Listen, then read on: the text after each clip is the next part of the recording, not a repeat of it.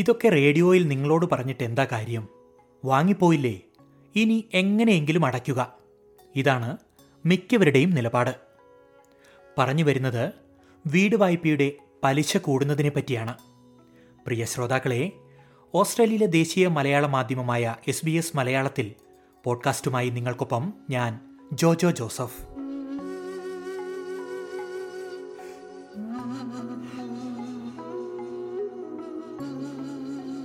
പലിശ നിരക്ക് കൂടും കൂടുമെന്നൊക്കെ പറഞ്ഞു കേട്ടിരുന്നെങ്കിലും ഇത്രയ്ക്കങ്ങ് കൂടുമെന്ന് മിക്കവരും പ്രതീക്ഷിച്ചിരുന്നില്ല. അതുകൊണ്ട് തന്നെ നിർവികാരതയാണ് പലരുടെയും വാക്കുകളിൽ. വെട്ടിക്കുറയ്ക്കാവുന്നിടത്തെല്ലാം ചിലവുകൾ വെട്ടിക്കുറയ്ക്കുകയാണ്. പുറത്തുനിന്നുള്ള ഭക്ഷണം, സിനിമ, ഒ ടി ടി പ്ലാറ്റ്ഫോമുകളിലെ മെമ്പർഷിപ്പ്, ജിം മെമ്പർഷിപ്പ്, എന്തിനേറെ കുട്ടികളുടെ നീന്തൽ പരിശീലനം, ട്യൂഷൻ ക്ലാസുകൾ, കരാട്ടെ, ഡാൻസ് ക്ലാസ് പോലും വെട്ടിക്കുറയ്ക്കുന്ന മാതാപിതാക്കളുണ്ട് നമുക്ക് ചുറ്റും. മാസം തോറും കൂടുന്ന പലിശ നിരക്ക് ഓസ്ട്രേലിയൻ ജീവിതത്തെ എത്രത്തോളം ബാധിക്കുന്നുണ്ട്? ഈ വിഷയം ഓസ്ട്രേലിയയിലുള്ള ചില മലയാളികളോട് എസ് ബി എസ് മലയാളം സംസാരിച്ചിരുന്നു. സിഡ്നിയിൽ താമസിക്കുന്ന ഒരു മലയാളി തൻ്റെ സാഹചര്യം വിശദീകരിക്കുന്നു. സ്വകാര്യത പരിഗണിച്ച് അദ്ദേഹത്തിന്റെ പേര് വെളിപ്പെടുത്തുന്നില്ല. ടാക്സ് കഴിഞ്ഞിട്ട് കൈ കിട്ടണത് ഒരു മാസം ഒരു നാലായിരത്തി അഞ്ഞൂറ് അതിലെ അയ്യായിരം രൂപ പറയുമ്പോൾ ശമ്പളമൊക്കെ ഏഴായിരം എണ്ണായിരം ഒക്കെ ഉണ്ട്. പക്ഷെ ഈ ആഫ്റ്റർ ടാക്സ് കഴിയുമ്പോൾ അല്ലെങ്കിൽ അയ്യായിരത്തി അഞ്ഞൂറ് രൂപ, ഇതിനകത്ത് നാലായിരത്തി എണ്ണൂ അറുന്നൂറ് എഴുന്നൂറ് ഡോളർ പോവാന്ന് പറഞ്ഞാൽ പിന്നെ എങ്ങനെ ജീവിക്കും? നിങ്ങളൊന്ന് പറഞ്ഞു തന്നെ. നല്ല നാടൻ ഭാഷ പറഞ്ഞ നമ്മളെ രക്തവും കൂടെ നമ്മൾ ഊറ്റിയെടുക്കുന്ന കണ്ടീഷനാണ്. ഞാൻ ചോദിക്കട്ടെ, ഒരു നേഷൻ എത്ര ശമ്പളം കിട്ടും? ഒരു ഏഴായിരം രൂപ എണ്ണായിരം രൂപ കിട്ടും ശമ്പളം. ശനി ഞായറും ജോലി ചെയ്യാത്തവർക്ക് അത്ര പോലും കിട്ടും. ഒരു ഏഴായിരം രൂപ മാക്സിമം കിട്ടും ശനി ഞായറും ജോലി ചെയ്യാത്തവർക്ക്. അതിനകത്ത് രണ്ടായിരം രൂപ കണ്ണുടച്ച് ടാക്സ് പോകും, അയ്യായിരം രൂപ കിട്ടും. ഇവിടെ ഒരു മില്യൺ ഡോളർ ആ ഫസ്റ്റ് ഹോം ബയർ ഒരു മില്യൺ ഡോളറിന്റെ വീടെങ്ങാനും എടുത്തവനാണെങ്കിൽ അവന് കയ്യിൽ അങ്ങോട്ടും കൂടെ പൈസ വെച്ച് വേണം അടയ്ക്കാൻ. ബാക്കി രണ്ടാമത്തവർക്ക് എപ്പോഴും എത്ര എത്ര ജോലിയാണ്? ശരാശരി ഒരു നാലായിരം രൂപ മാക്സിമം ജോലി ചെയ്താൽ കിട്ടും ആഫ്റ്റർ ടാക്സ്. നാലായിരം രൂപയിൽ നമുക്ക് എന്തൊക്കെ പരിപാടികളുണ്ട്? ഇന്നൊരു ഊളത്തിലോ കോഴ്സിലോ കയറിയിട്ട് ഇറങ്ങിയ ജസ്റ്റ് ചെറുതായിട്ട് ബ്രെഡ് വാങ്ങിക്കാൻ കയറിയിട്ട് ഇറങ്ങുമ്പോൾ തന്നെ നൂറ് രൂപ മാറും. നമ്മള് ബ്രെഡും മുട്ടയും പാലും എടുക്കാന്ന് പറഞ്ഞ് കയറിയിട്ട് ഇറങ്ങുമ്പോൾ തന്നെ നൂറ് രൂപ മാറും.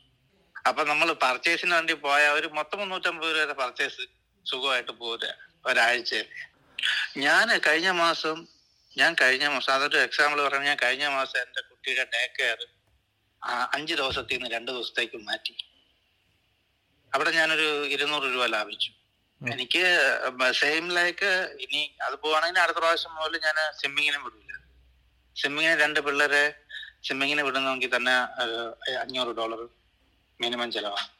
മൂന്ന് മാസത്തേക്ക് രണ്ട് കുട്ടികളെ സിമ്മിങ്ങിന് വിടുകയാണെങ്കിൽ അഞ്ഞൂറ് ഡോളറാണ് പ്രൈവറ്റ് ആയിട്ട് വിടുകയാണ്. ഞാൻ ഇപ്പൊ കഴിഞ്ഞ മാസം അടച്ചതേ ഉള്ളൂ. നാനൂറ്റി എഴുപത്തഞ്ച് നാനൂറ്റി എൺപത് ഡോളറാണ് എവരി ത്രീ മന്ത് രണ്ട് പിള്ളേർ രണ്ട് കുട്ടികളെ സ്വിമ്മിങ്ങിന് പഠിപ്പിക്കുന്നു. എന്ത് ചെയ്യാൻ പറ്റും?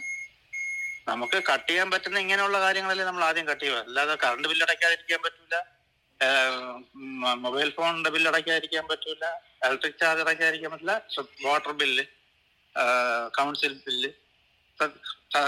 റിയാലിറ്റി പറഞ്ഞ കഴിഞ്ഞ ഒരു വർഷത്തെ കൗൺസിൽ ബില്ല് എനിക്ക് അടയ്ക്കാം.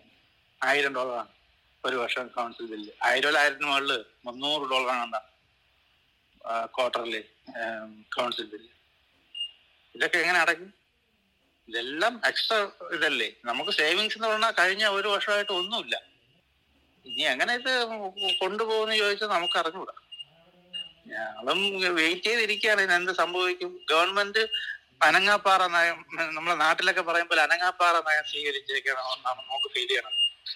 എന്ത് സംഭവിച്ചാലും നമ്മളൊന്നും അറിഞ്ഞില്ല രാമനാരായണ. ഒരു അവരുടെ സൈഡിൽ നിന്ന് ഒരു സപ്പോർട്ടും ഇല്ല. എനിക്കറിഞ്ഞൂടാ.